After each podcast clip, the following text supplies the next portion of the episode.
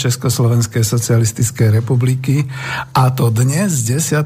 apríla roku 2017 o 18. hodine keď teda naša zvučka hymna ČSSR uviedla túto reláciu spomienky na socializmus. V tomto prípade číslo 16 poradové a to v takomto netradičnom čase. Milé poslucháčky a vážení poslucháči Slobodného vysielača Banská Bystrica. Spoza mikrofónu vás víta Peter Zajac Vanka, váš externý a dobrovoľný redaktor. Vysielame zo štúdia Bratislava a začíname túto reláciu, ktorá v tomto čase od 18.00 večer už môže byť aj pre vás kontaktnou, ak budete chcieť a môžete, keď sa trošku ale rozbehneme samozrejme s mojim hostom po nejakých tých 20 minútach volať na mobilové telefónne číslo 0944 462 052 ešte raz 0944 462 052 alebo mailujte na známu adresu studio zavináč slobodnyvysielac.sk, to bolo spolu Slobodný vysielac, alebo kliknite, ak pozeráte web stránku na uh, tú zelenú ikonku otázky do štúdia. Ja to tu mám, odskúšal si, som si to pred vysielaním, takže by to malo fungovať.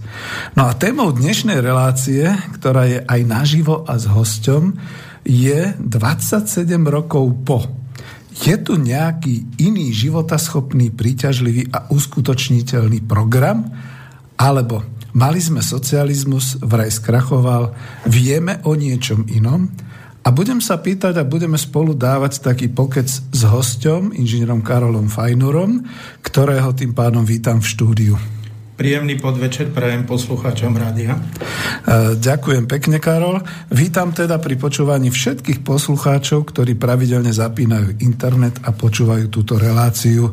Niekedy na poludnie, vždy o 12. ale dnes teda máme také prekvapenie. A ja to kľudne ešte tak poviem, že to prekvapenie sa týka naozaj toho, že už sa mi podarilo a darí sa mi získavať aj naživo hostí, ktorí budú chcieť spomínať na socializmus alebo hovoriť aj nejaké aktuálne slova k súčasnosti, pretože to sa s tým spája a už máme 27 rokov po, tak už máme možnosť porovnávať. E, začal to Jalal Sulejman, dnes je tu Karol Fajnor, na budúce prídu ďalší, takže mňa to už veľmi teší. No a vy, ktorí pravidelne zapínate internet a počúvate nie len slobodný vysielač, ale priamo aj túto reláciu, ste teda priaznivcami mi spomienok na socializmu na socializmus, takisto zdravím všetkých rodákov kdekoľvek po svete, či už dlhodobo, e, ktorí pracujú, migrovali z vlasti, počúvajú slovenské slovo. Je vás takmer 300 tisíc, vzdychneme si spoločne. 300 tisíc pracovne aktívnych občanov Slovenskej republiky, ktorým sa práca vo vlasti ako si neušla v úvodzovkách, ešte stále to nevzdali alebo stále hľadajú. A e, patrí to možno aj k tým novým trendom, že Boh vie, či sa vy vlastne vrátite na Slovensko potom. A samozrejme vítam aj našich krajanov, Čechoslovákov zo všetkých emigračných vln, ktoré nás zastihli v 20. storočí, Čechov aj susedov, s ktorými si dobre rozumieme a počúvajú nás vraj až v 80 krajinách, Karol, takže to je veľmi zaujímavé, to nám nejakí aj ťáci naozaj našli. No a ešte teda také úvodné slovo k tomu dnešnému. Ak ste sa pozreli na to avízo, tak je tam taká pekná pionierka, 18, dúfam, že 19, aby to bolo podľa zákona a, a e, teda už aj zväzáčka na jave a je tam v podstate také pozadie že tradičná značka a podobne. Potom je tam Česko, Slovensko, ale už také podelené na Česko a Slovensko, na Česko a Slovenskú republiku. Skoro sa mi chcelo povedať socialistickú republiku, pretože aj vtedy boli, len to bolo predsa len trošku centrálnejšie riadené. No a máme tam tie otázky a to, že teda budeme dneska kecať. Tá dievčina je známa z internetu, ja som si to vygooglil a našiel, lebo som hľadal takú nejakú možnosť, čo by mohlo byť také príťažlivé. A nielen za to, že sme my tu dvaja starší páni, ale čo by mohlo byť také príťažlivé na tom, ak by sme propagovali socializmus a ak by sme chceli nejako porovnávať s tým dneškom. No dnes sa to javí tak, že dnešok je taký starý sklerotický pán, presne sa do toho hodí ten pán Šurš, podnikateľ. No a tá minulosť alebo tá budúcnosť socialistická, to sú naozaj tieto mladé dievčatá, táto mlať, ktorá snáď ešte niečo aj e, dosiahne v budúcnosti. No a viem, že Karol už teraz e, čaká, už je hladný poslov, že by niečo povedal, ale ja vždy mám tú, tú smolu potom, že keď už sa mi hostia rozrečnia, tak sa ja nedostanem. Takže teraz to ešte urobím tak, že nás trápi reálna situácia, týmto to uvediem. Reálna situácia, v ktorej sa Slovensko v druhej dekáde 21. storočia ocitlo. Lavica na Slovensku podľa vplyvu na spoločnosť už takmer neexistuje. V každých voľbách vyhorí úplne až do tla na nejaké tie promile percent a podobne. Bývalí straníci si prevrátením kabátov a povedzme aj moji rovesníci tým úspešným privatizovaním, podnikaním cez známosti a politiku nahonobili toho toľko, že už sú dnes oligarchovia a zároveň tým dosť významne poškodili povesť socializmu a lavice na Slovensku u mladých ľudí, pretože celá tá agenda nerozoznáva, kto bol predtým, kto je teraz. My to rozoznávame, že to boli tí straníci, ktorí v tom 89. hneď hodili ďaleko, ďaleko tie stranické preukazy a v podstate išli tou svojou cestou. No a toto všetko sa deje v čase, keď je očividný globálny krach všetkých tých liberálnych, neoliberálnych doktrín a ideológií pravice a svet vlastne nevie, čo, čo ďalej. Karol bude určite o tom chcieť aj povedať, jak to s Európskou úniou, jak to kde zúfalo vyzerá. Nám ide ovšem o malé Slovensko, o to naše Slovensko o spoločnosť, ktorá z úrovne sociálnej, morálnej aj hospodárskej, vtedy, keď sme rástli, dnes po 27 rokov upadá napriek vykryštalizovanému bohatstvu tej určitej úzkej skupiny elít a napriek mohutnej ťažbe, doslova ťažbe toho bohatstva plynúceho uh, u nás cez tú produktivitu výroby, cez cudzích investorov a domácich manažerských prisluhovačov mimo územia Slovenska. A to je práve to, že sme si potom povedali, ja som veľmi rád, že tu mám Karola Fajnora, že dáme slovo v úvodzovkách. E, budeme sa teda pýtať, ako to teda bolo so stavom národného hospodárstva do roku 89, kde to končilo a či tu teda naozaj momentálne je nejaký životaschopný, príťažlivý, uskutočniteľný program. A to nebudeme rozoberať možno ani politicky, ale skôr tak ekonomicky, národohospodársky, obidvaja sme viac menej ekonómovia a tým pádom som chcel predstaviť Karola, ale aby som mu dal slovo, Karol, možno bude lepšie, keď sa predstavíš sám, je to také neskoromné, ale veľmi, veľmi by som to privítal, pretože ty skôr povieš to, čo budeš považovať za vhodné predstaviť sa poslucháčom. Máš slovo, nech sa páči. Ďakujem pekne za slovo. Ešte raz pekný podvečer. Moje meno Karol Fajnor, som Bratislavčan. E, narodil som sa v roku 54 a vy ste ma vedeli zasunúť do chlievikov. To sme rovesníci, no. To sme rovesníci. E, vysokú školu som vyštudoval za socializmu v Polskej ľudovej republike v meste Gdyňa. E, vyštudoval som Vysokú školu námornú, dnešnú námornú akadémiu. Tu som končil v 78. a nastúpil som pracovať ako najskôr kadet neskôr ako dôstojník na československých námorných lodiach. Ja by som chcel tu len upozorniť e, našich poslucháčov, že hoci Československo bolo vnútrozemským štátom, mali sme druhú najväčšiu flotilu e, spomedzi štátov, ktorí nemali prístup k moru. Mali sme viac ako 40 plavidiel námorných, čiste námorných a jediný, kto nás teda predbehol, bolo Švajčiarsko. No, žiaľ, predbieha nás dneska aj v životnej úrovni a tak, ale to možno aj preto, že sme si nedali pozor na to, kam sme zmenili ten kurz tej ekonomiky a kam sme sa dostali. Ja by som ešte chcel v rámci toho potom povedať ďalej, po skončení som pracoval na Slovenskej komisii pre plávania, teda som pracoval na Slovenskej komisii pre vedecko-technický a investičný rozvoj. Tu sme mali na starosť podstate komplex celej výskumno-vývojovej základne, odtiaľ to sa riadila prierezovo A čo sa týka e, priamo podniku, tak ja som ako referent mal na starosti e, Ústav aplikovanej kybernetiky v Bratislave, v Dúbravke a Slovenskú technickú knižnicu. Čo sa týkalo štátnych úroh vedeckého rozvoja, tak to bol EŠPTU a bol to štátny inštitút urbanizmu Urbion. E, v podstate dnes e, ľudia na ministerstvách neriadia nič a je ich tam dvakrát toľko, ako bolo za socializmu, tak niekedy sa smejem, keď hovoria o efektivite. Nemajú čo riadiť, ale sú tam.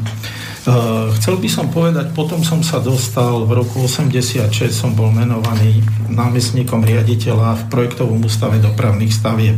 Tento podnik bol súčasťou koncernu bratislavských dopravných podnikov, bolo to podľa vzoru v Prahe.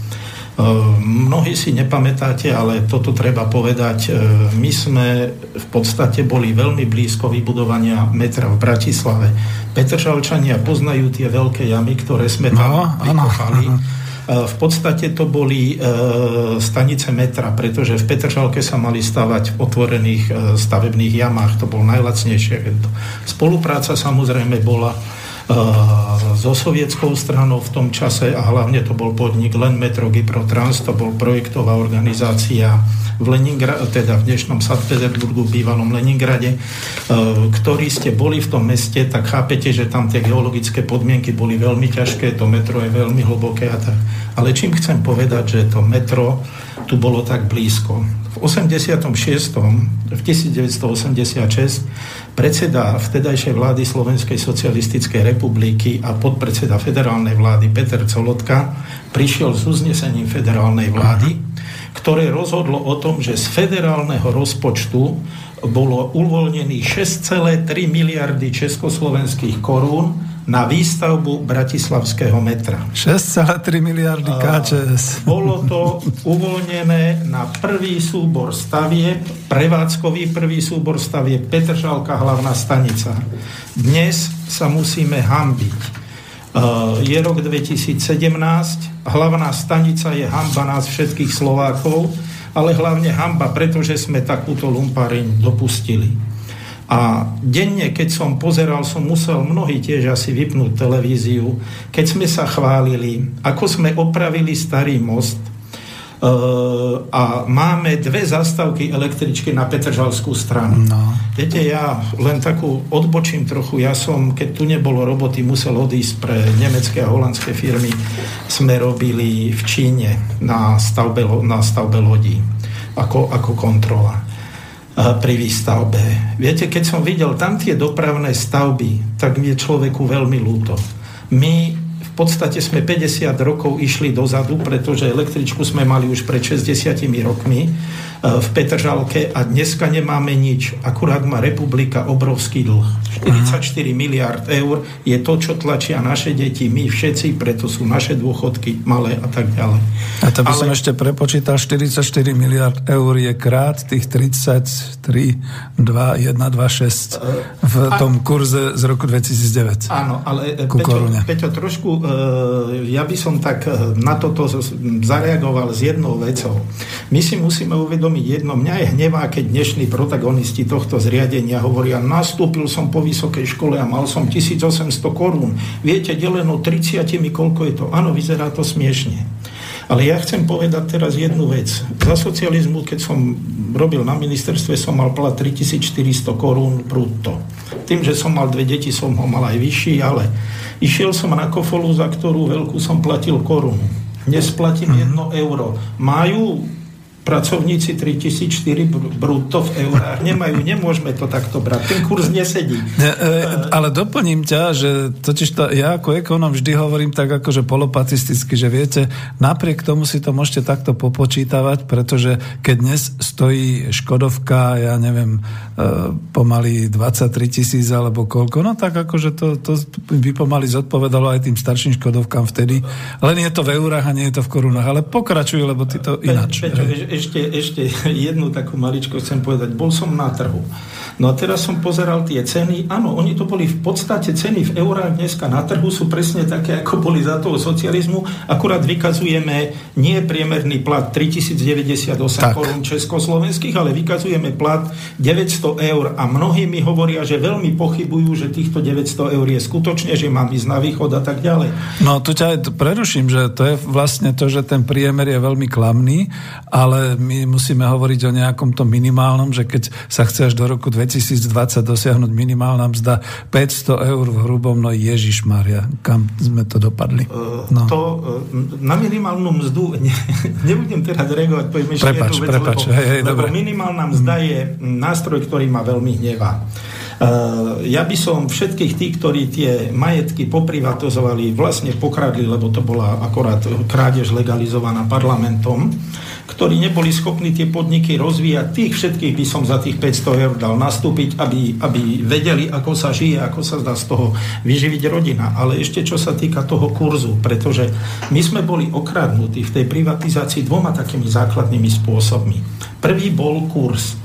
Vysvetlím neskôr prečo. A druhé, v podstate bolo, všimni si, Peter, nastúpil nový management a zrazu podnik išiel, zlé hospodárenie, hento a tak. Došla tá teória, štát je zlý vlastník. E, namiesto toho, aby management bol zobratý na zodpovednosť, on spokojne nakradol, znížil hodnotu podniku, tieto sa potom predávali ďalej. Čiže v podstate trestným činom nás okrádali. Mhm. A toto si my musíme vysvetliť a ujasniť. E, jeden taký veľmi tvrdý by som povedal, oponent mi vraví, no a za to, že ste rozdávali zadarmo byty, tak mu hovorím, nerozdávali sme zadarmo byty, ja chcem vysvetliť. V Petržalskej ja som dostal byt, e, za ktorý som zaplatil 34 tisíc, 36 e, tisíc, pardon. Československých korún. Československých korún. Ja to ešte, bolo ešte predtým, do 89. Mhm.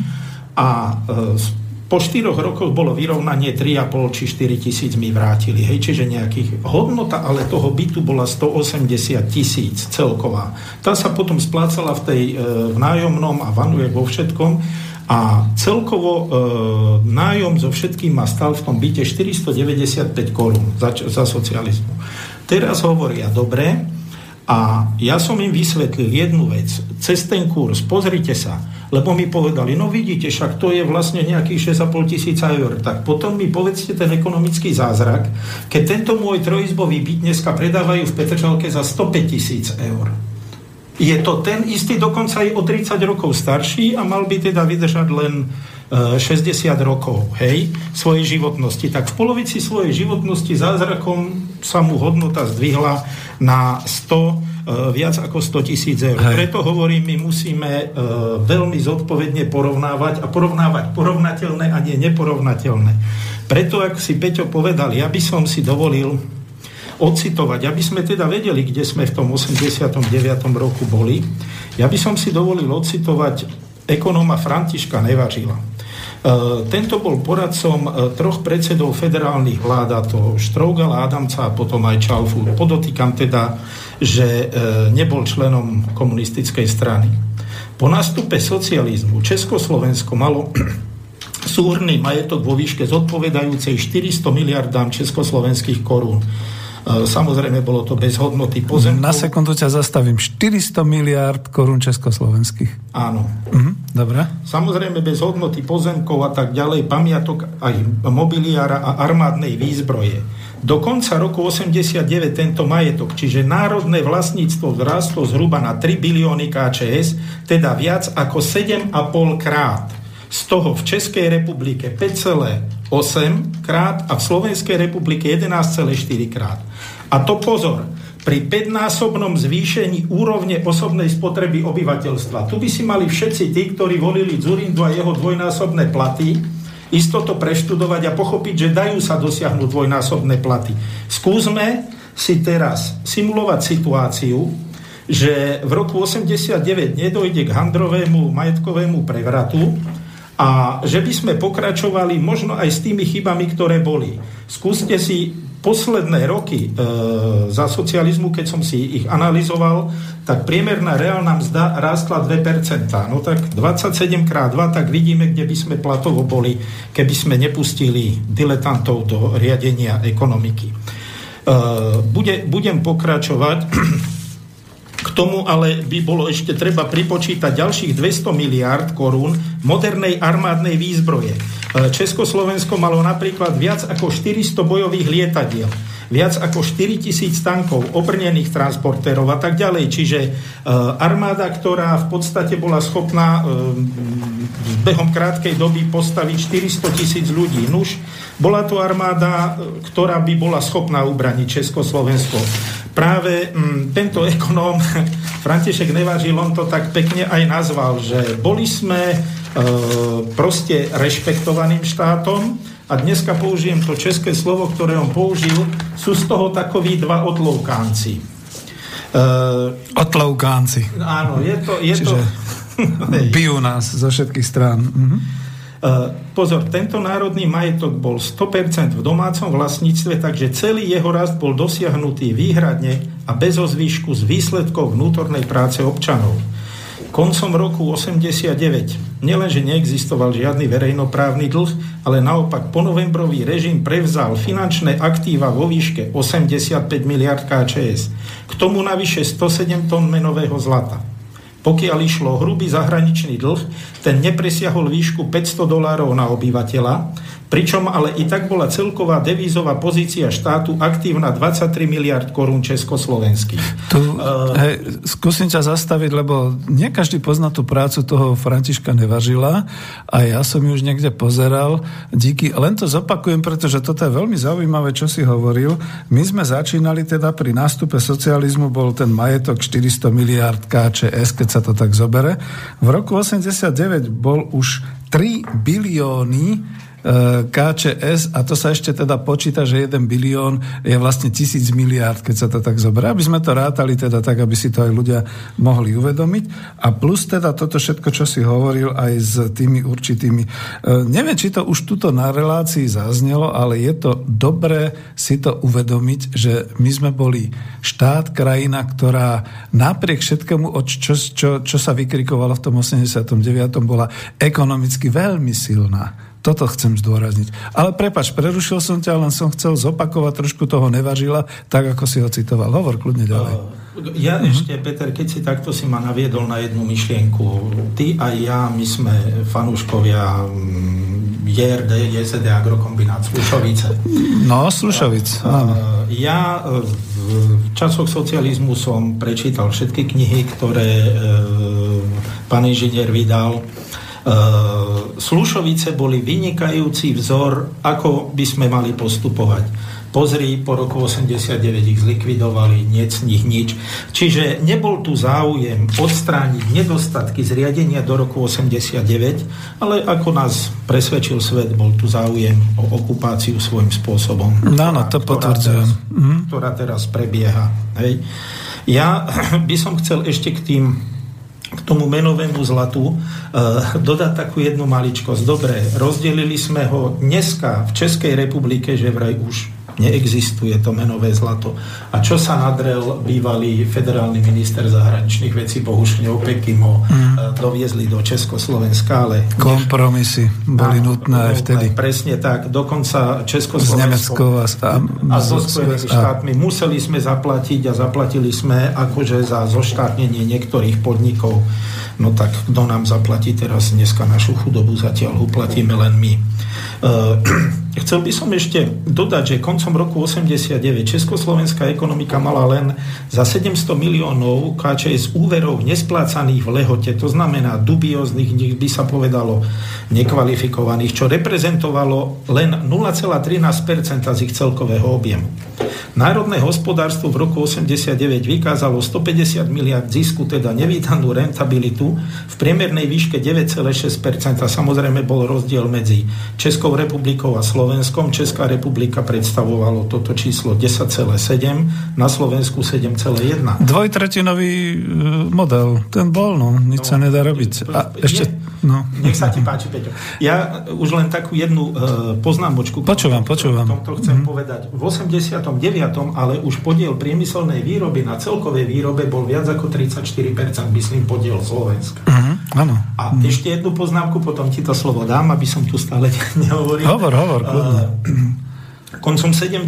rokov boli u profesora Pavlendu e, predstavitelia talianskej vlády a pýtali sa ho, prosím vás pekne, otázka, že o čom sa rokovalo. Ako to vy robíte, že dneska je Slovensko e, najrozvíjúcejšou, no, rozvíjajúcejšou sa krajinou v Európe. My s tým južným Talianskom nevieme nič urobiť. Mm, no, dodnes. Ne, neurobili dodnes nič a už aj to severné stiahujú, nás už tiež, tiež posťahovali dole.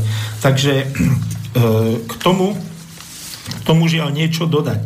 Ja by som ešte povedal takto. E, v rámci teda tých 150 miliard e, banky a poisťovne dosiahli zisk 24,3 miliard zisku. Nech mi niekto vysvetlí, na čo teda potom bolo treba privatizovať banky a poisťovne.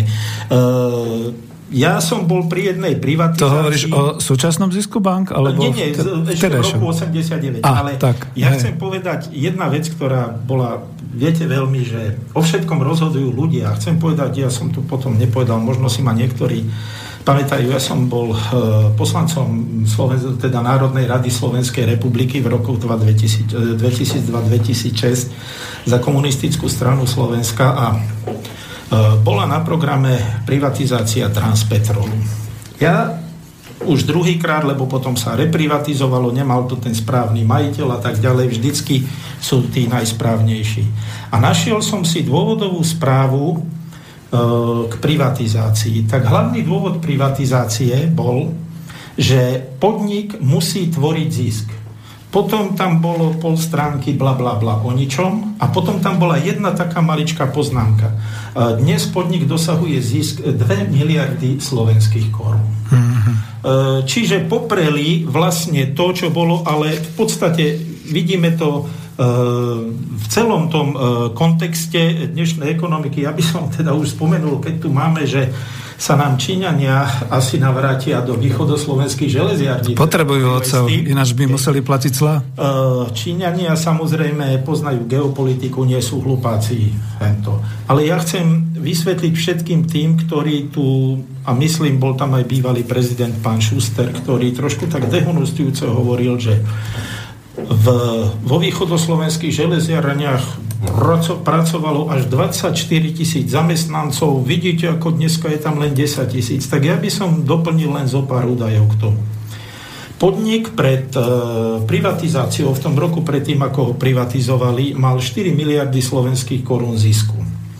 Pokiaľ mal aj tých 24 tisíc zamestnancov, vždycky bol ten podnik v zisku. Naši poslucháči, než si urobia o tomto názor dneska, hm tam robí o polovicu ľudí menej, je v strate a tzv. investor sa nám vyhráža, keď mu nedáme daňové prázdniny, nedáme ďalšie výhody, takže odíde. To je tak niekedy ako, že e, dráp, ktorý má tlčie, tak mi povie, vieš, keď mi ešte nepriplatíš, prestanem ťa tlc a ja budem kričať, tak to som asi masochista. Nie už to vzdal, už to chce predať. No, vec. no, e, je logické, že to chce predať, pretože jeho čistý príjem e, z tohto, taký ako vykazujú odborníci, je zhruba 1,5 miliardy amerických dolárov. Tak oplatí oplatilo sa e, prísť investovať sem. Ak sa hovorí, cí Boha. No, no a v neposlednom rade mi tak trošku zobral vietor z plachiet aj náš dnešný pán minister Žiga, e, ktorý, čo sa týka z ďalšieho podniku, čo Zurinda e, predal, slovenských elektrární, tak dneska sme prijali opäť ďalšie fantastické rozhodnutie, že dostaviame tú atomovú mm-hmm.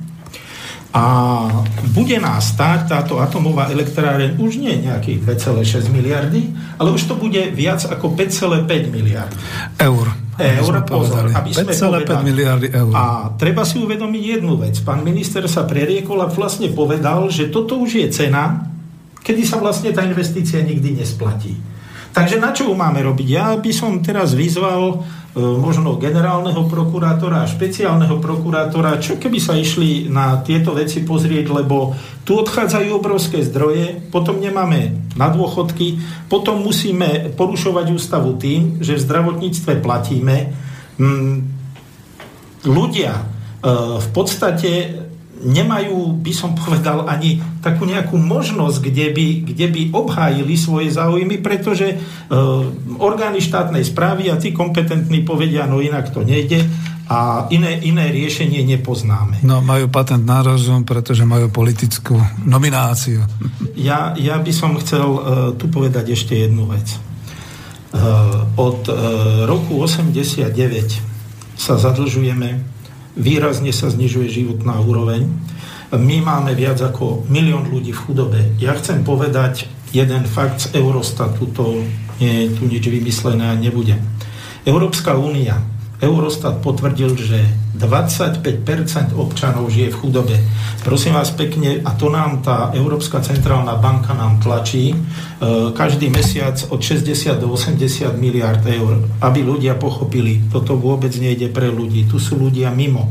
Táto ekonomika, ktorá dneska tu je, to je ekonomika bank a ekonomika privatizérov. Tu si títo sa rozhodujú, aká, ako bude, e, aká bude koncepcia ďalšieho rozvoja podstate v mnohom sa ukazuje, že pre nich my občania sme zbytoční. A vážení priatelia, toto my musíme zmeniť. A týmto končím na chvíľočku, urobíme taký malý blok, dám pesničku, dobre? A potom budeme pokračovať ďalej. A potom už, keď budete chcieť zavolať, tak je tu ten náš telefón, ktorý som spomínal. No a ja dávam pesničku.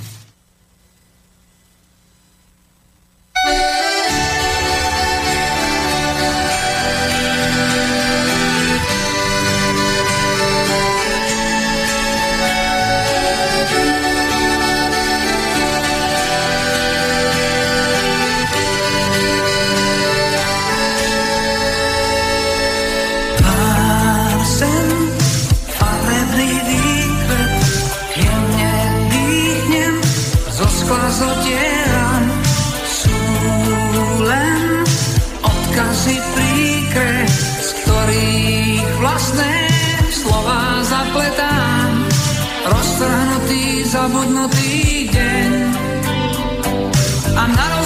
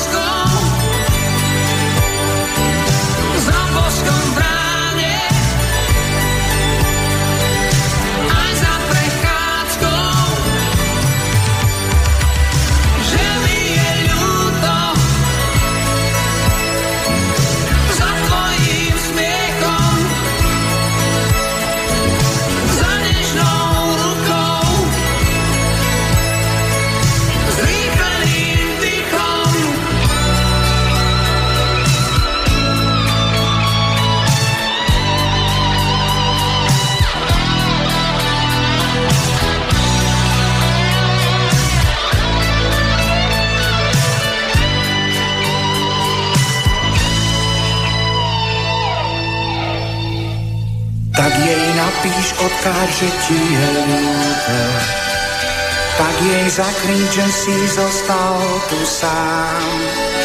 Tak jej napíš, odkáž, že ti je ľúto. Tak jej zakryť, že si zostal tu sám.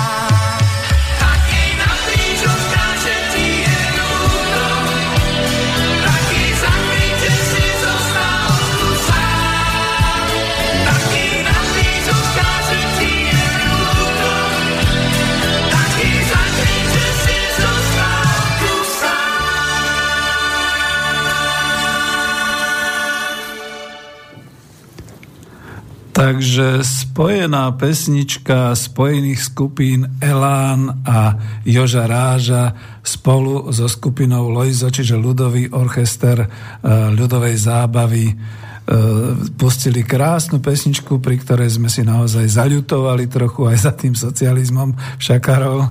A môžeme to tak povedať, že je to tá pesnička, ktorá sa sem presne v tejto chvíli e, hodila lebo naozaj odkazujeme, že je nám ľúto. Ja ešte než pustíme niečo ďalšie, dopoviem jednu vetu, možno sa potom k tomu vrátime, ale toto chcem, lebo to si mi tu tiež ako upozornil, že vlastne keď sme spomínali na tú minulosť, za roky 1948 až roky 1989 je ešte aj vidieť, eh, kde sa vlastne v populácii zvýšil ten socializmus ako úroveň. Eh, počet obyvateľov sa zvýšil celkovo o, teda nie, ešte je to dokonca rozdelené, o celkovo nejaké 2,9 milióna ľudí. Za to na Slovensku sa zvýšila populácia o 1 849 tisíc ľudí a v Českej republike a na Morave o celý milión ľudí. A dnes vymierame. Dnes je to opačný trend, čiže tam, kde sa darilo, kde bola určitá životná úroveň, možno dobre, že nebola spokojnosť s a dneska je to ako pre Boha ešte horšie, ale tam, kde sa darilo, kde ľudia mali možnosť také tej reprodukcie e, celého národa, e, skutočne my sme si vtedy zakladali rodiny, rodiny sú založené, sú tam deti, už sú dospelé deti, už pomaly vnúci a tak ďalej. Toto všetko tak, ako prebiehalo, to bolo to nádherné, že vtedy sa to dalo a dnes ako keby sa to nedalo. No ale než sa pustíme ďalej, ešte jednu vec, samozrejme máme už po vyše pol hodinke, čiže ak by ste chceli potom zavolať, je tu mobilné telefónne číslo 0944 462 052. Čo sa týka mailu, pozeral som, zatiaľ došiel jeden jediný týkajúci sa nejak ako Borisa Koronyho, tak to som už odpovedal, to sa nás netýkalo. No a môžeme pokračovať ďalej. Ale neviem, či ti dá teda otázku, alebo budeš spontánne pokračovať, lebo som si není istý. A, ukazuješ. Dobre, hovor. Dobre, Peťo, ďakujem ti veľmi pekne opäť za slovo. Ja e, by som teraz e, skúsil definovať našu situáciu, kde sme. Viac k mikrofónu nejak musíš. E, momentálne mi to pripomína, Európska únia mi pripomína ako flotilu lodí, ktorá nevie nájsť správny kurz. A my sme v nej.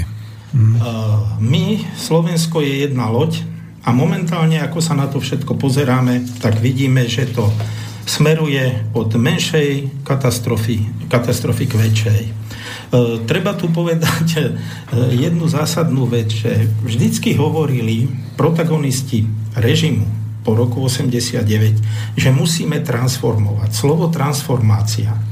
Potom sme počúvali slovo globalizácia. Bolo by dobre si E, vysvetliť, čo tieto obe slova znamenajú. E, transformácia znamená, že meníme niečo na niečo. Nikto nám, si všimnite, nedefinoval to, do čoho ideme. Všetci povedali, keby tu neboli komunisti, kde sme? No všetci vidíme, kde sme. Každý si to môže doma povedať. A druhá vec, čo je to globalizácia? No globalizácia, jeden vynikajúci americký novinár to napísal asi takto. Globalizácia neznamená nič iné len ako dominanciu Spojených štátov amerických v ekonomike, v politike, vo všetkom. A v podstate teraz prebieha globálna zlodejina vysávanie národných majetkov, národných rozpočtov. Ale pozor, táto globálna zlodejina, ona vedie k špirále smrti. Eh, tento tzv. transformačný proces, eh, ktorý teda prešiel do tejto gigantickej globálnej zlodejny, eh, má za následok ďalšie negatívne veci. Podrývajú sa tým možnosti existencie zdravej, všeobecne prospešnej ekonomiky. A toto musí byť našim cieľom. Veľmi zjednodušene povedané, toto masové vysávanie zdrojov od, dnes môžeme povedať, zotročených, vedie k poklesu kúpyschopného dopytu ľudí, ale aj štátov pokles dopytu založí samozrejme pokles produkcie a to nakoniec musí smerovať a likviduje zamestnanosť. To znamená, že nezamestnanosť nám pôjde výrazne hore. Je to žiaľ taká nevyhnutná, ekonomicky nevyhnutná špirála smrti. My sa k tejto špirále smrti musíme sa s nej dostať. Ja skúsim, potom navrhnem, máme body ako. Ale chcel by som sa ešte vrátiť k tomu, čo Eh, bolo eh, v Ríme, sa stretli k 60. výročiu založenia EÚ. Eh, myslím si, že tu bude profesor Husár, vynikajúci odborník, vysvetlí potom... Pozval som ho. No. Čo mu tam došlo, ale ja chcem povedať len jednu vec. Premiér Fico došiel a povedal, že jednota. Mne to pripomenulo trošku ako vtip, keď máme tu reklamu, že jednota obchod plný života. No tak to by mohlo byť. Ale jednota čoho? bez akejkoľvek koncepcie, e, ako z, tou, e, ako z týchto problémov von. My v podstate dneska treba otvorene hovoriť. Samotný kandidát na francúzského prezidenta sám vyhlásil, že aj Francia je v bankrote. No tak ak bank, Francia je v bankrote, o Grécku už nehovoríme, Taliansko má problém, Španielsko, to sú tie štáty PIXu, no tak uh, neviem si uh, predstaviť, akým spôsobom uh, chcú, ak nemajú koncepciu z tohto z tohto ísť von, pretože aj to tlačenie jedného dňa skončí a potom by to mohlo skončiť strašnou katastrofou. A ja chcem povedať jedno. Ja vidím len dve cesty. Prvá cesta je tá, po ktorej dneska ideme. Je to cesta biedy, vojny, chudoby. Je to veľmi negatívna cesta. Druhá cesta je cesta mieru, spolupráce národov na báze vzájomnej výhodnosti a dôstojný život. To je cesta socializmu. Tretia cesta neexistuje. Uh, pamätáte si na Tonyho Blaira? Ježiš, tretie cesty, jasné. Bolo tretích ciest. Čo sa nám z neho stalo? Sociálno-demokratické tretie cesty. No. Uh, z týchto tretích ciest nám ostalo len, že Tony Blair je dneska svojim parlamentom akože odsúdený, žiadny súd ho neodsúdil, to samozrejme títo silní sa nedajú, pretože je zodpovedný za milión mŕtvych civilistov v Iraku. Toto mu britský parlament e, pripisuje akože k zásluhe.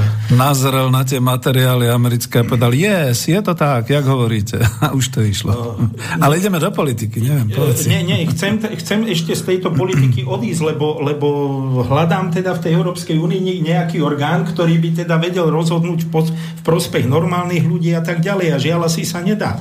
Pretože dnes som zachytil správu, že celkom 15 vedcov bude v ďalších troch rokoch intenzívne analyzovať, Uh, aká je dôvera bežných ľudí uh, v Eur- no, k Európskej únii a prečo vlastne Európska únia vznikla. No ak predstavitelia Európskej únie nevedia, prečo vznikla, tak to už je potom choré. Ale na tento výskum vyčlenia 3,87 miliónov eur. E, do výskumu zapojili, odtiaľ to viem, taktiež Sociologický ústav Akadémie vied Českej republiky, ktorý na vyškolenie týchto expertov dostal 6 miliónov korún. No priemerná mzda na 3 roky má byť 63 tisíc. Joj, chcel by som byť teraz 30-ročný absolvent e, fakulty e, filozofie. Peťo, áno, ale... Ale s príslušným príslušnosťou k danej strane. Áno, tu, tu, tu si treba ale už uvedomiť jedno. Toto je vlastne priznanie totálnej, ale totálnej neschopnosti vedúcich predstaviteľov Európskej únie. E, hrajú sa v parlamente na niečo, problémy neriešia a skutočne zakrivenie úhorky e, vôbec nie je problém tejto spoločnosti. Ja, ak, ja, ak dovolíš, by som prešiel, my sme sa snažili e, napísať ľudský a je Počkaj, to... ja len uzavriem jednou vetou to, čo sme doteraz hovorili. Možno nás chvíľu nebolo ani počuť, lebo som tu mal nejaký technický problém, že my sme po pesničke začali tým, že jaký je kontext Slovenska, kde sme sa našli, keď sme teda ako z toho socializmu odchádzali a ako si ľuďom nevoňalo ani to RVHP, ani tá Varšavská zmluva, alebo aspoň našim politikom. Transformovali sme sa, tak jak si to tam hovoril, na slobodnú trhovú ekonomiku, transformovali sme sa a približovali sme sa a prispôsobovali sme sa do Európy, ako keby sme tam neboli, ako keby sme pricestovali z Patagónie. Uh, už sme tu, už sme v Európskej únie, prijali sme euro, patríme medzi naozaj tie prémiové alebo prémianti sme akože krajina. Akurát, že už to nie je naša krajina, už to nie je naše hospodárstvo, ale je to nejaké hospodárstvo na Slovensku. A to je to, čo som sa ťa potom pýtal aj cez pesničku, že ako z toho von? Či tu máme nejaký taký program? No a teraz je to o tom, že samozrejme my tu na Slobodnom vysielači máme množstvo všelijakých programov, ktoré sa tu vysielajú. Je tu uh, Mirko, k- ktorý púšťa ďalších lavičiarov, ktorí hovoria o takých onakých programoch, ale viem a teba som pozval presne kvôli tomu, že je tu jeden program, ktorý tu existuje už minimálne od nejakého roku 2013, je dokonca zavesený aj na web stránke a ty nám o tom niečo povieš. Takže už ti dávam slovo. Prepač, len som to chcel takto uviesť, pretože vráťme sa naspäť na Slovensko v kontexte samozrejme medzinárodnej situácie, hospodárstva, aké tu máme, ako všetci vieme, kam sme upadli. Čo z toho? Aký program by mohol byť príťažlivý? Taký ten socialistický. Uh, ďakujem, Peter. Uh, pozri, tak, jak si spomenul, na stránke www.strana.lavica.sk sme uviedli v podstate základných 8 princípov, ktoré je potrebné, aby boli v spoločnosti, aby prešli do života, pretože ono paradoxne niektoré e, sú v zákonoch aj teraz. By som povedal v ústave, v zdravotníctve a tak ďalej, ale poďme po poriadku. Ako prvý, sme povedali, z princípov musí byť spravodlivosť. Je to prvý princíp. Každý sa svojou prácou podiela na vytvorených majetkových a iných hodnotách. Toto bohatstvo si nemôže privlastniť len nejaká elita takzvaná, oddelená od zvyšku spoločnosti, ale musí byť prerozdeľované starostlivo podľa zásluh na jeho tvorbe.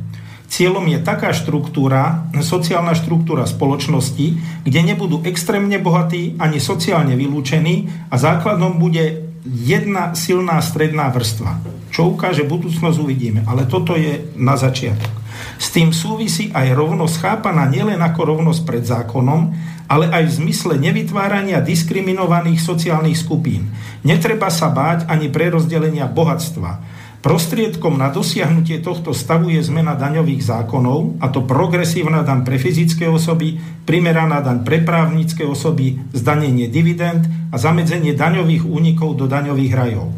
Firma musí byť registrovaná a odvádzať daň tam, kde podniká. Toto je veľmi dôležité. Uh-huh. Ďalšími prostriedkami sú zvýšenie minimálnej mzdy, ktorú ja by som perspektívne rád zrušil ako takú, do veľmi e, túto kategóriu, pretože e, ak mi bude niekto tvrdiť, e, my takto otočím to inak. Myslím si, že keď ja robím baníka, či v Čechách, alebo v Anglicku, alebo na Slovensku, tá práca je jednako náročná. A tá práca je samozrejme jednako náročná. E,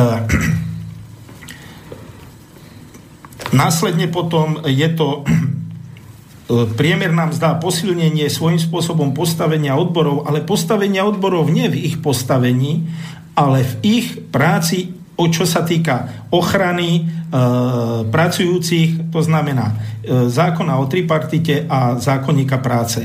Vyvlastnenie použiť samozrejme budeme musieť tam, kde je nepripustné súkromné vlastníctvo a trh a kde došlo vlastne k extrémnej majetkovej polarizácii. Pozrite sa, my sme si uvedomujeme jedno. Zdravie sme urobili z neho tovar. Staroba, opäť sme z nej urobili tovar. Toto v slušnej spoločnosti nemá miesto. Počkaj, e, ešte u, už ťa len zastavím, prepáč, lebo naozaj, a všimol som si, že to je vlastne aj z tej stránky tie jednotlivé princípy. Ja s tým súhlasím, dokonca je dobré, e, ježiš, no to by sme tu rozoberali až do večera, neviem, či sa bude dať, čiže potom povieš ďalšie body, ale hneď tu ťa zastavím, lebo bol Deň sociálnej spravodlivosti. Ja som si to ani neuvedomil, že som mohol citovať, povedzme presne tak, lebo s tým súhlasím, s tým princípom e, tej spoločnosti, ktorá je. Ja, ja to kľudne musím povedať, ešte aj doplním ťa teda tak, že hovorili sme o tom, že aký by bol príťažlivý nejaký ten e, nový program ekonomický. A to je presne ono, že všetci tu hľadajú a hlavne ako lavica tu hľadá nejaké také všelijaké princípy, ktoré sú utopické, ktoré utekajú. A ešte aj takí tí reálni lavičiari niektorí, možno aj niekto v smere a podobne, e, kritizuje a hovorí, no toto je ale príliš, to je ako keby ste hovorili hovorili o súčasnosti a o kapitalizme a tak ďalej. A ty, keď si to prečítal, tak jednak za prvé treba to povedať, že to je sociálna spravodlivosť, o ktorú tu ide, lebo je to ekonomický program. A druhé, že to je v rámci takého spoločenského a ekonomického usporiadania, ktorý by bol socializmom s, plural, s nejakým takým pluralitným ekonomickým a politickým systémom a to sú tie princípy. A prečo som ťa prerušil? Presne kvôli tomu, že ja mám ten istý problém, ja viem, že tam je niekde aj niečo o ekonomickej demokracii. Ja mám ten istý problém s ekonomickou demokraciou, že všetci hovoria, to je málo, to vychádza len zo súčasnosti, to je nič, to je len nejaká transformácia kapitalizmu. A teraz sa ťa opýtam, než budeš pokračovať v tých princípoch, lebo si povedal ten základný, tá sociálna spravodlivosť. A ako by ju chceli dosiahnuť revolucionári a politici a ostatní, keby to nevychádzalo zo súčasnosti. Veď aj ten kapitalizmus sa predsa začal v lone socializmu a privatizáciu a všetkým takýmto. Čiže my musíme vychádzať z nejakého reálneho systému, ktorý teraz existuje.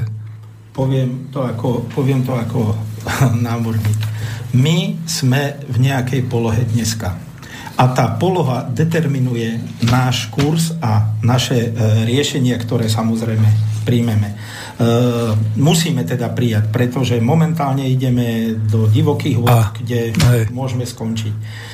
E, už, už, tu máme, už tu máme telefón, prepač, v tej Áno. chvíli preruším, takže budete vo vysielaní. Počujeme sa? Ste vo vysielaní? Áno, počujeme sa.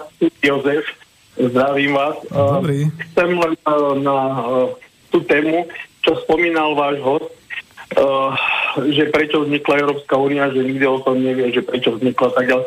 Veď uh, sa to pre ne hovorí a je to v rôznych prehláseniach aj politikov európskych, tzv. európskych, ktorí uh, hovoria, že v roku 2020, do roku 2020 budú odstranené uh, národné štáty a národné parlamenty. No, a no. budú odovzdané všetky právomoci e, Európskemu parlamentu a komisii, ktorú nikto nepoznáme, kto tam je, kto tam je. Ani nikto ho nevolil. Áno, sú to samozvanci. Takže na toto vzniklo a ja sa obávam, že už neostane čas na realizáciu týchto vašich e, zámerov, pretože už, e, ako vieme, vzniká tá tá uh, uh, Merkelová prehlásila, že vzniká nová Európa, nová Európa. Uh, to znamená, že štáty budú uh, prvej triedy, druhej triedy, áno, bude dvojrychlostná Európa, šli ako to mostu. Jednoducho dojde k zrušeniu národných štátov a národného celkové. A teraz ide o to, čo urobí náš uh, slavný uh, uh, predseda vlády, ktorý hrá na všetky strany, či no, sa pripojí odnárodňovaniu týchto, tohto nášho štátu, alebo povie, ideme svojou cestou a obratíme sa na východ, keď nás nebude chcieť Európska únia. Uh, to už Takže ideme geopoliticky. sa obávam, že náš pre, premiér asi, asi bude hrať stále na dve strany a nakoniec nás to dovedie do jamy levovej. Keby ste sa mi k tomuto mm. mohli vyjadriť. Ďakujem Lebo ja za príspevok. Hej, ďakujem. No. Uh, položím Áno, otázku. Ďakujem aj ja. Hej, skončíme. Dobre, dobre. Môžeš hovoriť kľudne. No. Dobre, chcem povedať v prvom rade e, nášmu poslucháčovi. Treba jednoznačne a jasne povedať.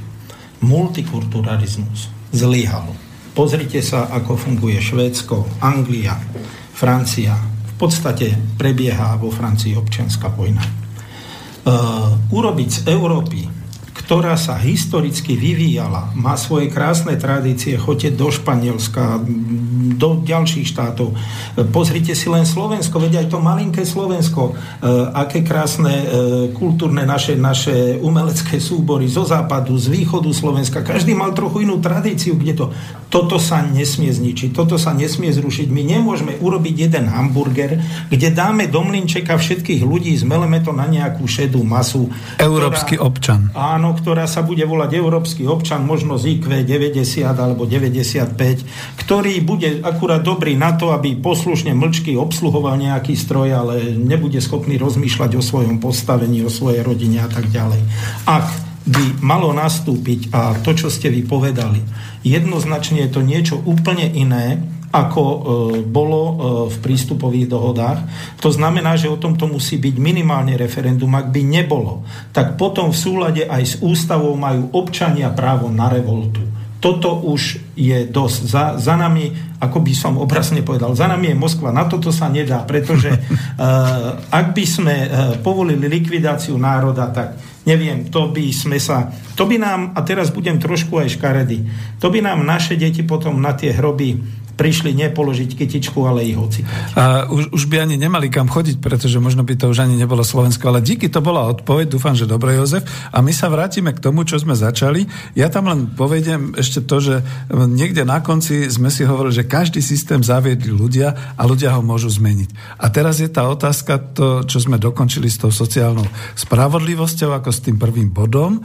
Díky, možno si už nespomenieš, kde sme ťa prerušili. Môžeš ísť ďalej. Spomeniem. Ideme Hej. na druhý a to je solidarita. E, toto znamená solidaritu hlavne medzigeneračnú a solidaritu s tými, ktorí sa nezavinene dostali do ťažkej životnej situácie.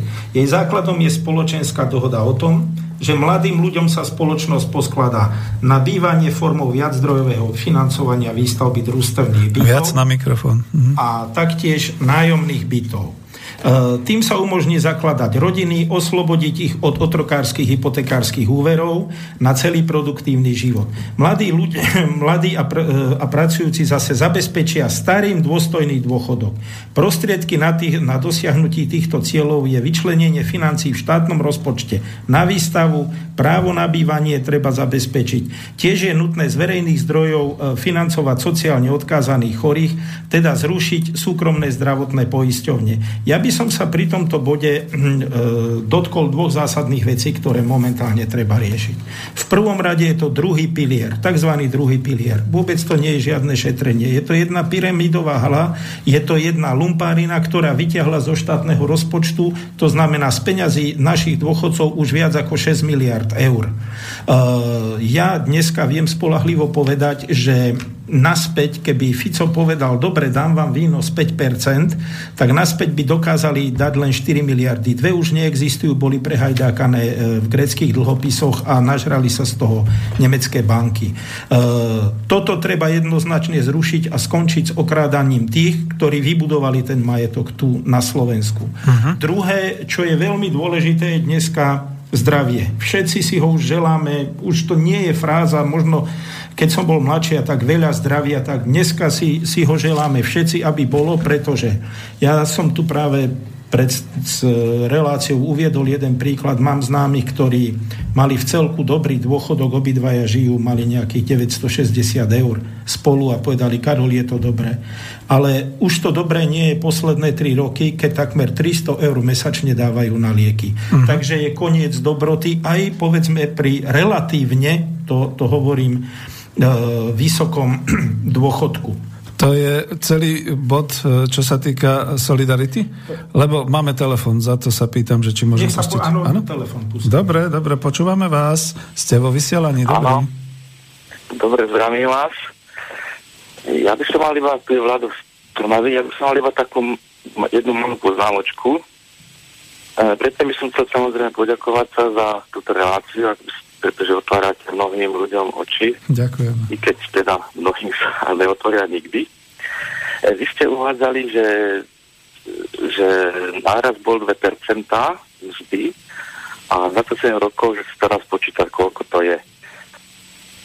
je tam trošku malá chybička, to vychádza 54, 20, 20 27, ale to sa musí počítať percento z percent, to znamená, že by to bolo až 71%. A to iba taký, to ste mali, malá poznámka. Mm-hmm. No a ešte naviac o tej životnej úrovni, aj sám Havel, keď písal Husákovi, tak písal v tých dopisoch, že životná úroveň sa pozvolná zvyšuje, takže keď to už priznal on, dúfam, že nebudú trošiť proti tomu niečo mať. Takže iba toľko, zdravím vás. Díky veľmi pekne. počúvať. Dobre, uh, ďakujeme. No a Karol, než odpovieš, musím ja povedať, lebo to je presne vždy taká tá moja téma, že zvyšovanie životnej úrovni. Ako komu a ako kde a ako kedy. Viete, lebo ja nie som nespokojný úplne, pretože v 90. rokoch som sa mal veľmi dobre. Naozaj som bývalý zahraničný obchodník, tak som si našiel svoju, povedzme, časť, kde som teda naozaj pracoval, nepodnikal som, ale pracoval som. V, po roku 2000 som bol živnostníkom, dobre, darilo sa mi, ale teraz som dôchodcom a to je o tom, ako kedy. Moja životná úroveň išla prudko dolu. A to si nemyslím, že by bolo bývalo za socializmu. Ale nechám Karola, pretože tu je on hlavný, len, len ako, jak ho nenaštvať. Peťko, nemôžeš naštvať. Uh, ja by som, aby sme trošku stihli tie piliere, tak Jasné, pokračuj. by som mm-hmm. pokračoval. Tretím je práca. Práca musí byť základom príjmu každého jednotlivca. Nikto nesmie bohatnúť zo špekulácie, to sú dnešné finančné trhy, ani z akejkoľvek inej formy parazitovania, pretože bezprácne príjmy demoralizujú celú spoločnosť. No to... Prostriedkom na zamedzenie nelegitímneho bohatnutia je sprísnenie preukazovania nadobudnutia majetku a legislatívny zákaz špekulácií na finančných trhoch a komoditných burzách. A v práve a v Slovenskej republike, ako samozrejme aj v medzinárodnom meradle. E, cieľom je úplné zrušenie, to nazvíme, dnešného finančného kasína. No a tu ťa doplním, že ono to presne súvisí, vidíš teraz s tými zásadami ekonomickej demokracie, kde sa hovorí o tom, že naozaj žiaľ ten finančný kapitalizmus dneska je už len to kasíno a že naozaj strácajú len tí ľudia, čo do neho vkladajú svoje mzdy a svoje úspory a bohatnú vlastne tí, ktorí už sú dávno bohatí, že sa to takto roztvára tie nožnice. A to už bude treba asi aj v súlade s ostatnými krajinami, veď skutočne ako nie len my na Slovensku sa takto obzeráme, ale obzerá sa celý svet. Všade to nesedí nejakým spôsobom. E, dokonca ten Švajkár hovoril o tom, že keby sa porovnal porovnalo, že by bol nejaký prvomájový sprievod, tak tie masy tých e, veľmi chudobných a s malými príjmami by pochodovali asi hodinu a tí, ktorí sú tí multimilionári alebo tí bohači nad ten medián, tí by pochodovali možno posledné 3 minúty, pretože tak málo ich je, ale oni majú to celé bohatstvo. No a to, to ako prepač, že som ti do toho skočil, ale ako keď sa hovorí, že čo tu na Slovensku, no tak niekde na Slovensku začať môžeme. A to je to najhoršie, že my už ako keby sme ani nechceli začať na Slovensku, stačí nám, že tam máme nejakú legislatívu Európskej únie, takže to je ten problém. Ale hovor ďalej, lebo tu som taký nadšený, tu som ti začala ja do toho vstupovať. Namiesto telefónu, prosím vás, počkajte teraz ešte s tými telefónmi. Nech dokončíme, je to 8 bodov, takže nech sa páči. Ja, ja by som chcel ten štvrtý a ten považujem teraz samozrejme, nie že hen tie menej, ale dve. Je to ekonomika musí slúžiť človeku. Ku mikrofónu viac ekonomika musí slúžiť človeku a financie musí, e, slúžiace ekonomike bezbrehe uctievalnej voľného trhu neobmedzeného zisku vedie k drancovaniu neobnoviteľných prírodných zdrojov. No, to je Ničí tradičné kultúrne a morálne štandardy, ktoré sú nahradzané štandardami konzumného myslenia, čo vedie ku kultúrnej a intelektuálnej degradácii ľudí. Človek nesmie byť otrokom v rukách zamestnávateľa, pretože kvalitné pracovné výsledky sa rodia v pohode a istote a nie v strese, neobmedzených nadčasoch a v neistote. No, akurát. Fin- financie a toto je dôležité, treba vrátiť do služieb reálnej ekonomiky. Súhlasím. Len centrálna banka môže tvoriť peniaze, ktoré potom budú ako verejný majetok distribuované do ekonomiky cez štátny rozpočet Šialený systém tvorby peňazí poskytovaním úverov, e, úverov komerčnými bankami musí byť zrušený, pretože úver sa stal nástrojom moci a úrok nástrojom vykorisťovania.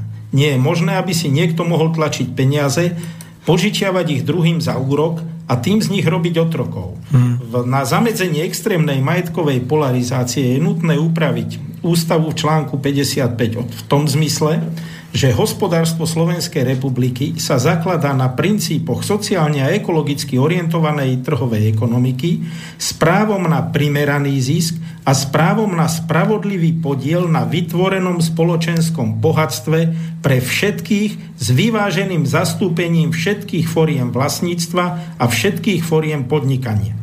Koniec. Toto by sme mali do toho Ty, a to ti, to ti poviem, že to vyšlo v tej červenej knižke Ekonomická demokracia v praxi dnes, lebo to je, e, nepomenujem ešte autora pri jeho skromnosti, nie je medzi nami, ale to je presne, čo tam dával, už máme aj konkrétnu úpravu ústavy článku 55, kde sa to dá upraviť. Prepač, že to kľudne pokračujú. No. Ďalej je nutné v ústave zakotviť štátne, štátne vlastníctvo prírodných zdrojov, pôdy, lesov, vody, strategických, najmä energetických odvetví, zakázať privatizáciu zdravia, staroby a vzdelania.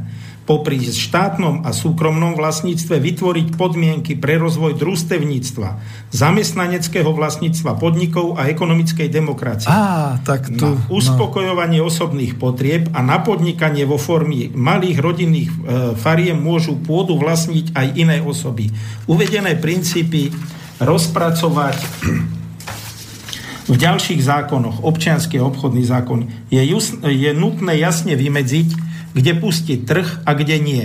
Treba vytvoriť legislatívne predpoklady na ustanovenie ekonomickej demokracie, najmä ako prostriedku lokalizácie ekonomiky. Je založená na zamestnaneckej samozpráve firiem, spoločenskej kontrole investícií, na rôznych úrovniach spoločensko, spoločenskom vlastníctve výrobných prostriedkov a to pri zachovaní trhu ako mechanizmu pre prerozdeľovanie tovaru a základných prostriedkov spoločnosti. E, díky, ale to je, ja viem, prečo som si ťa sem zavolal a som veľmi rád, že si presne deklaroval aj tieto prvky ekonomickej demokracie, pretože hlavne takíto lavičiari príliš politickí a príliš radikálni e, by veľmi radi robili revolúciu, zapalovali ohne, plamenia a podobné veci, ale nevedia, čo bude deň po.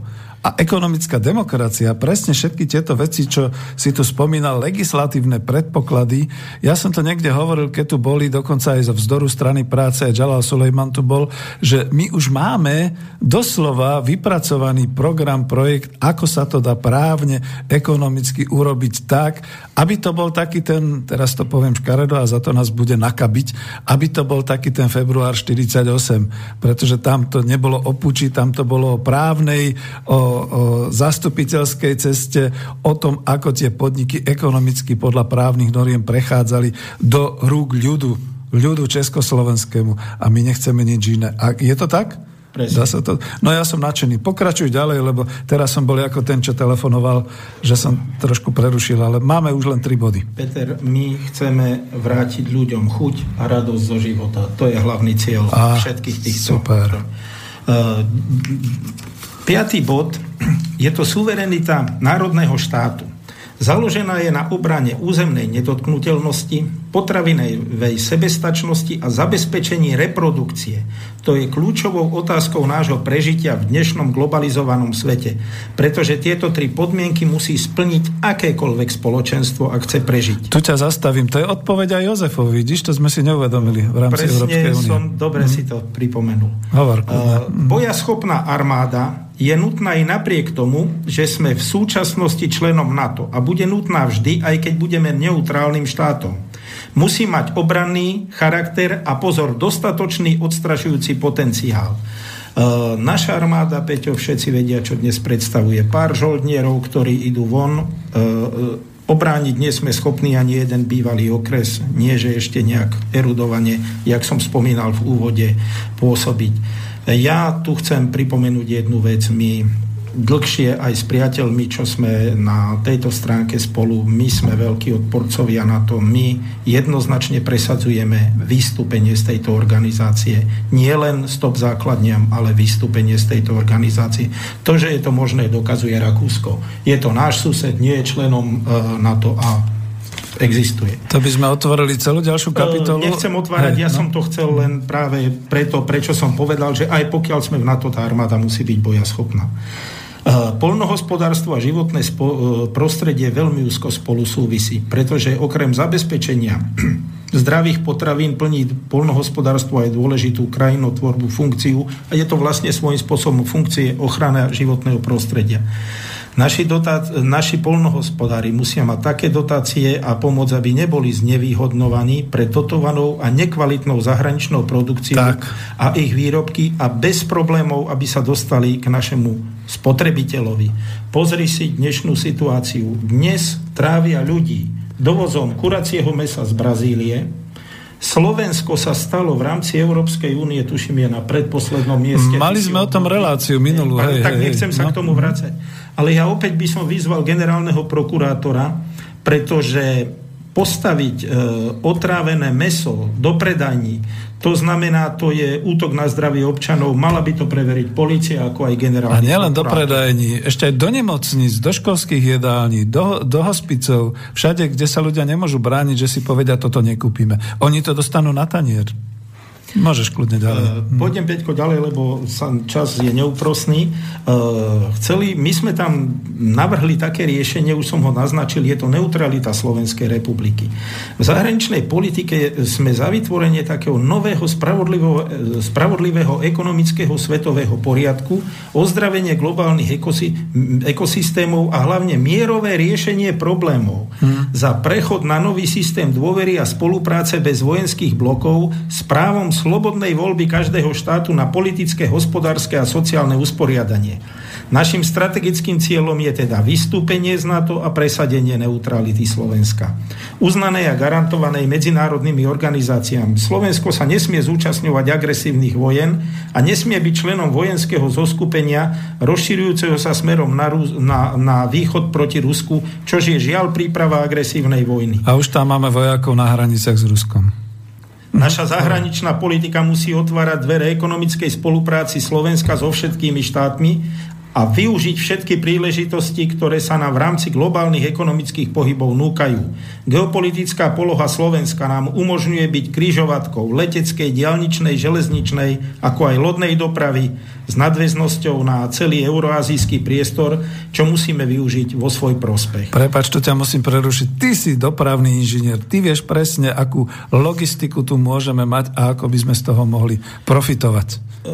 Je mi ľúto, že vlády Slovenskej republiky eh, po roku 89 nerozhodujú v prospech a v súlade so záujmami, so záujmami občanov. Toto môžem k tomu len zatiaľ povedať. Je mi to veľmi smutné. No ešte si ťa zavolám na ďalší pokec. Dobre, pokračuj ďalej. Poviem, je to otázka pravda. Všetci hovoria, to je pravda, každý má svoj. To je 7 bod. To je bod 7. Pravda oslobodzuje. Nikto nemôže byť slobodný, ak je obkolesený sieťou klamstiev a lží. Bez poznania pravdy nemôžeme zmeniť zlé na dobré. Voľný trh spôsobil, že pád hlavne masovej kultúry do absolútneho suterénu. Vidíme to, čo, čím dotuje ministerstvo kultúry niektoré predstavenia. To už je skôr do nočného baru. Hej? To nie je kultúra. Ukazuje sa, že súkromné médiá nie sú slobodné najmä preto, že sú súkromné a nie je pre ne problém šíliť lož a jedinú pravdu alebo spra- jedinú pravdu a jedinú správnu ideológiu neoliberalizmu.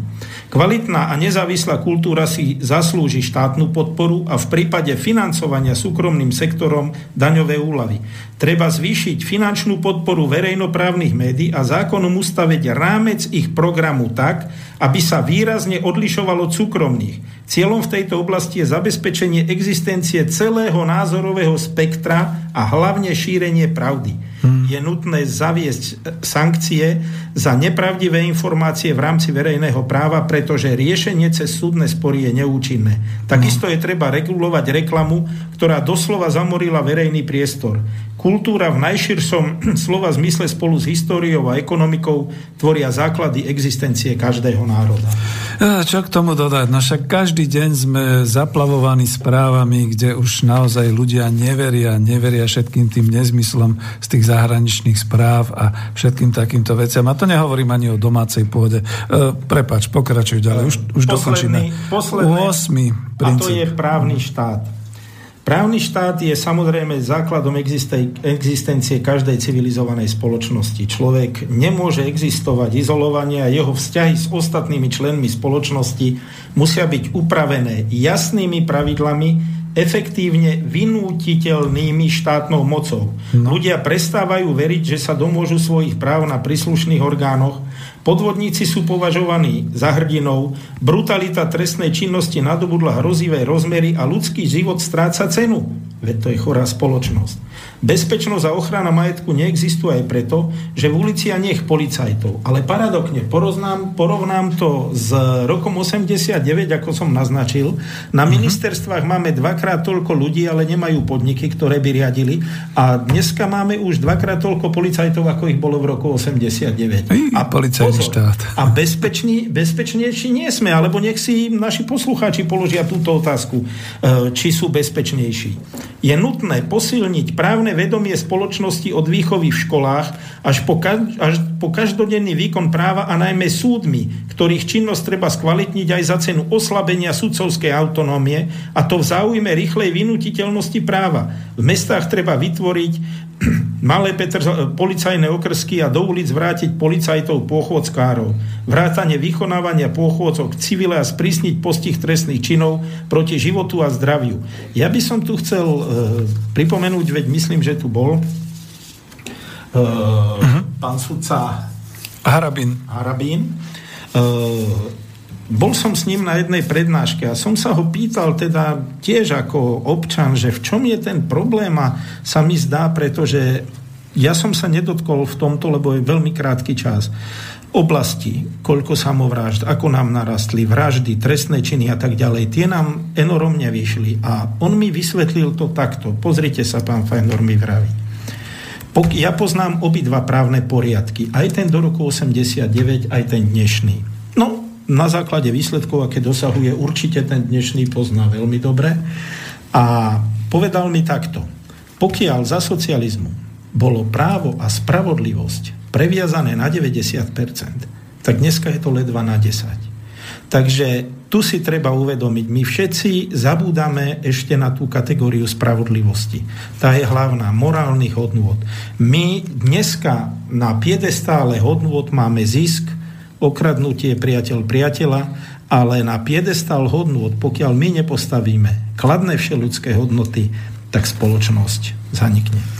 Díky pekne. No, vieš čo, už sa blížime tak k záveru, že radšej dám pesničku, potom ešte budeme mať pár slov, možno bude aj telefonát a potom sa už asi rozlučíme, ale toto, čo sme povedali, ešte potom zhrnieme, je tých 8 základných bodov toho programu, takého toho príťažlivého programu. Ako sme ho nazvali, alebo ako, ako to bolo? Lebo ja viem, že to je z tej stránky, strana Lavica, toto nie je strana, ktorú počujete, toto je ekonomický a sociálny program, ktorý bol po ponúkaný, už mám taký pocit, viacerým lavicovým politickým zoskupeniam a neviem, čo sa ďalej deje, respektíve e, my sme vlastne zostali tak trošku ako takí experti v pozadí a ja kľudne poviem, že ja som s tou ekonomickou demokraciou potom uskočil niekam inám, snažím sa teda rozvíjať niektoré veci, ale toto tých 8 bodov, to ti je také príťažlivé, naozaj je to mladistve, je to príťažlivé ako tá dievčina, ako tá pionierka na tej jave. Kľudne, až chceš ešte povedz, potom tam pesničku. Dajme pesničku. Dáme pesničku? Dobre, takže...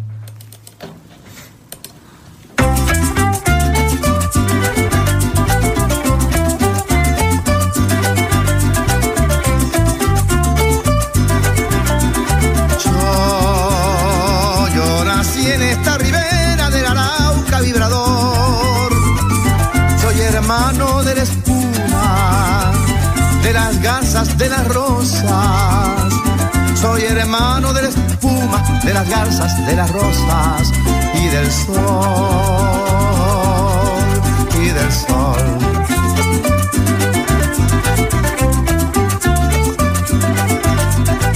Me arrulló la viva diana de la brisa en el palmar y por eso tengo el alma como el alma primorosa. Y por eso tengo el alma como el alma primorosa del cristal, del cristal. Amo, lloro, de pasión, con claveles de pasión. Para ornar las rubias crines al potro de mi amador. Yo nací en esta ribera del Arauca vibrador. Soy hermano de la espuma, de la casa de las rosas y del sol.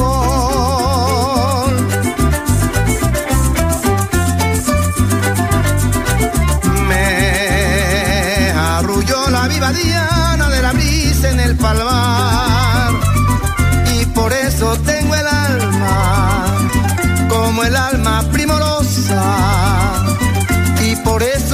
el alma como el alma primorosa del cristal, del cristal. Amo, lloro, canto, sueño con claveles de pasión, con claveles de pasión. Para ornar las rubias crines del poto de mi amador. Yo nací en esta ribera del Arauca vibrador. Soy hermano de la espuma, de la casa de las rosas beso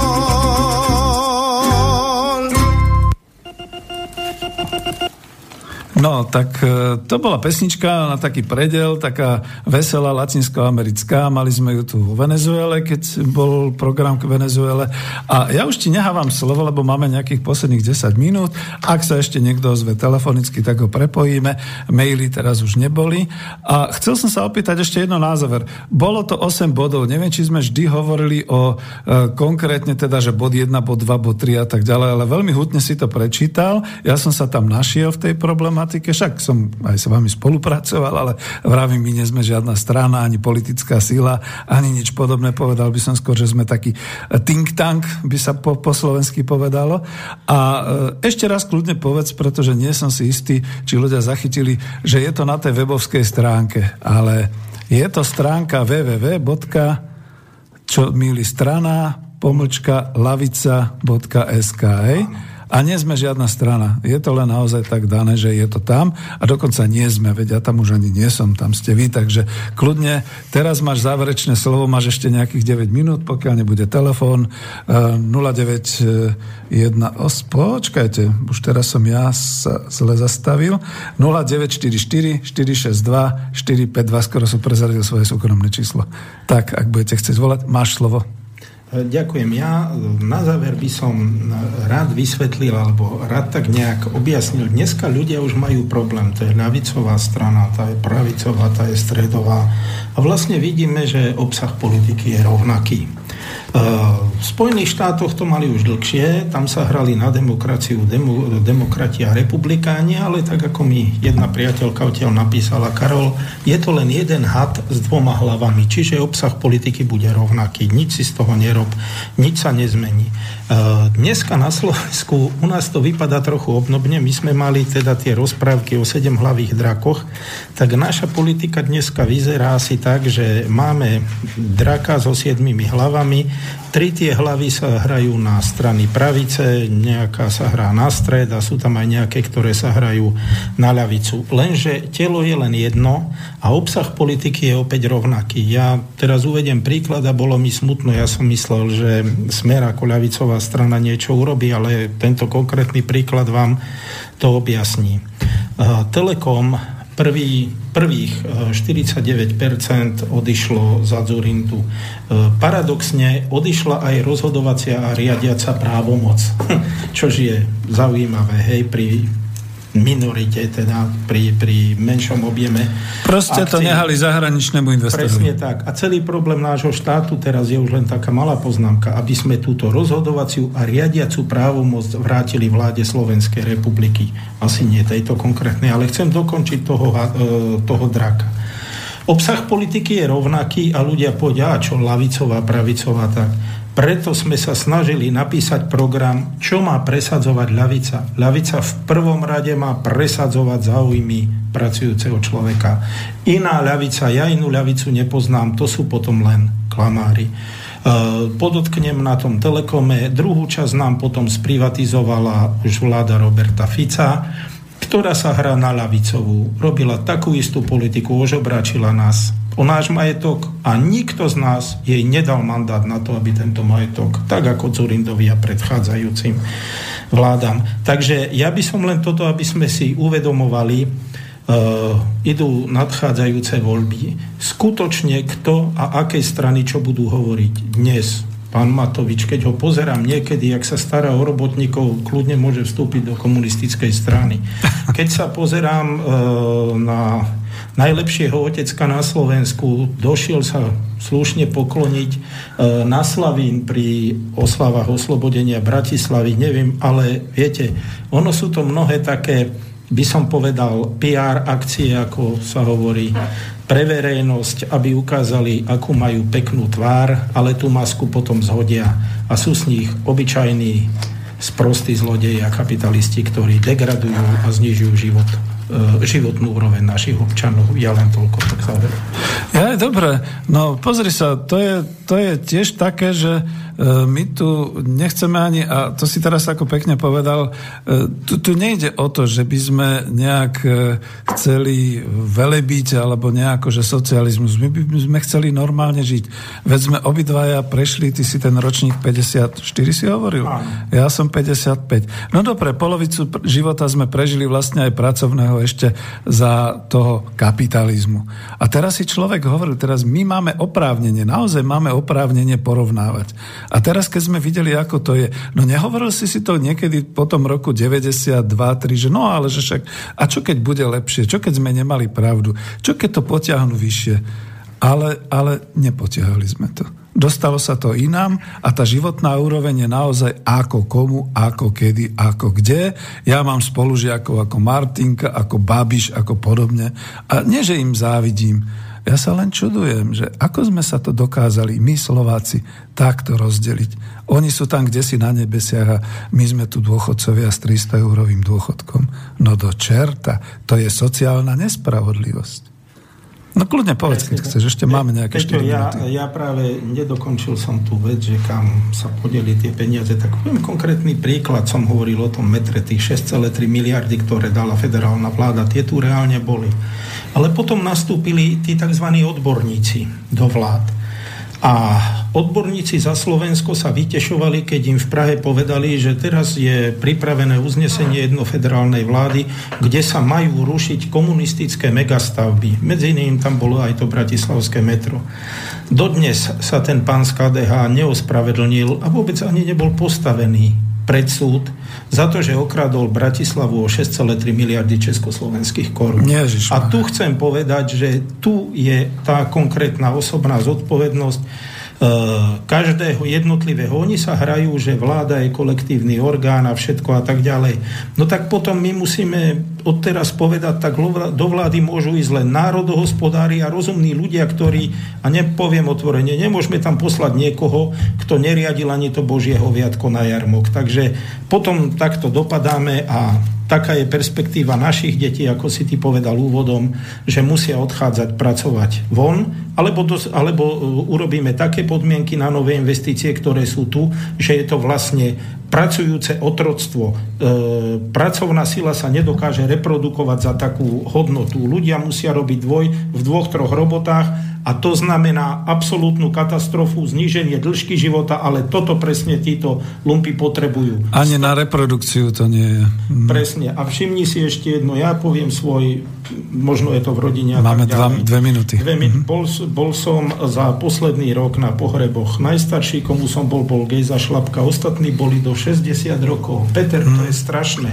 My vymierame, ale oficiálna téza, aby mohli kradnúť v druhom pilieri je, že sa náš vek predlžuje. No, bolo by dobré mať posledné informácie za posledných 10 rokov. Ďakujem pekne poslucháčom. Ježiš Maria, no ale tak to je také až trošku smutné, až tragické, ale ja by som to chcel zakončiť veľmi pozitívne. Karol, to, čo si hovoril, aj mňa prekvapilo a pozitívne naladilo v tom, že existuje takýto program, dokonca ekonomický a sociálny lavice. Škoda, že sa ho teda neujímajú žiadne silné politické strany. No dobre, povieme lavicové, ale teda proste taká reálna sila, ktorá by to vedela presadiť a nebála by sa, pretože naozaj vlastne bez ohľadu na to, aké je to okolie, že sme sme teda v Európe a že sme v kapitalizme a podobne. Niekde začať treba a tú vôľu niekto musí začať skutočne organizovať a robiť. A sú tu tieto možnosti, tieto postupy, ktoré by nás niekam doviedli. A veď nie sme sami tak ako si povedal, či je to Francúzsko, či sú to v Spojených štátoch, nakoniec aj tá Británia sa neotrhla len tak sama od seba, že by jej smrdelo európske prostredie alebo podobne. Ona len chce sama, samostatne pracovať, nie pod e, bruselskou administratívou. No ale už sme naozaj na konci, čiže ja to zakončím. Nevidíme sa posledný raz. Dúfam, že na budúce príde aj ďalší kolega a uvidíme, aké to bude mať dodozvu. Dúfam, milí poslucháči, že ste e, prekvapení a dúfam, dúfam, že pozitívne. Tie telefonáty, čo boli fajn, e, budeme čakať aj ďalšie. A veľmi pekne vám ďakujem, lúčim sa s vami v relácii Spomienky na socializmus. Ďakujem pekne. Pekný večer, všetko dobre prajem a hlavne silné zdravie. Táto relácia vznikla za podpory dobrovoľných príspevkov našich poslucháčov. I ty sa k ním môžeš pridať. Viac informácií nájdeš na www.slobodnyvysielac.sk Ďakujeme.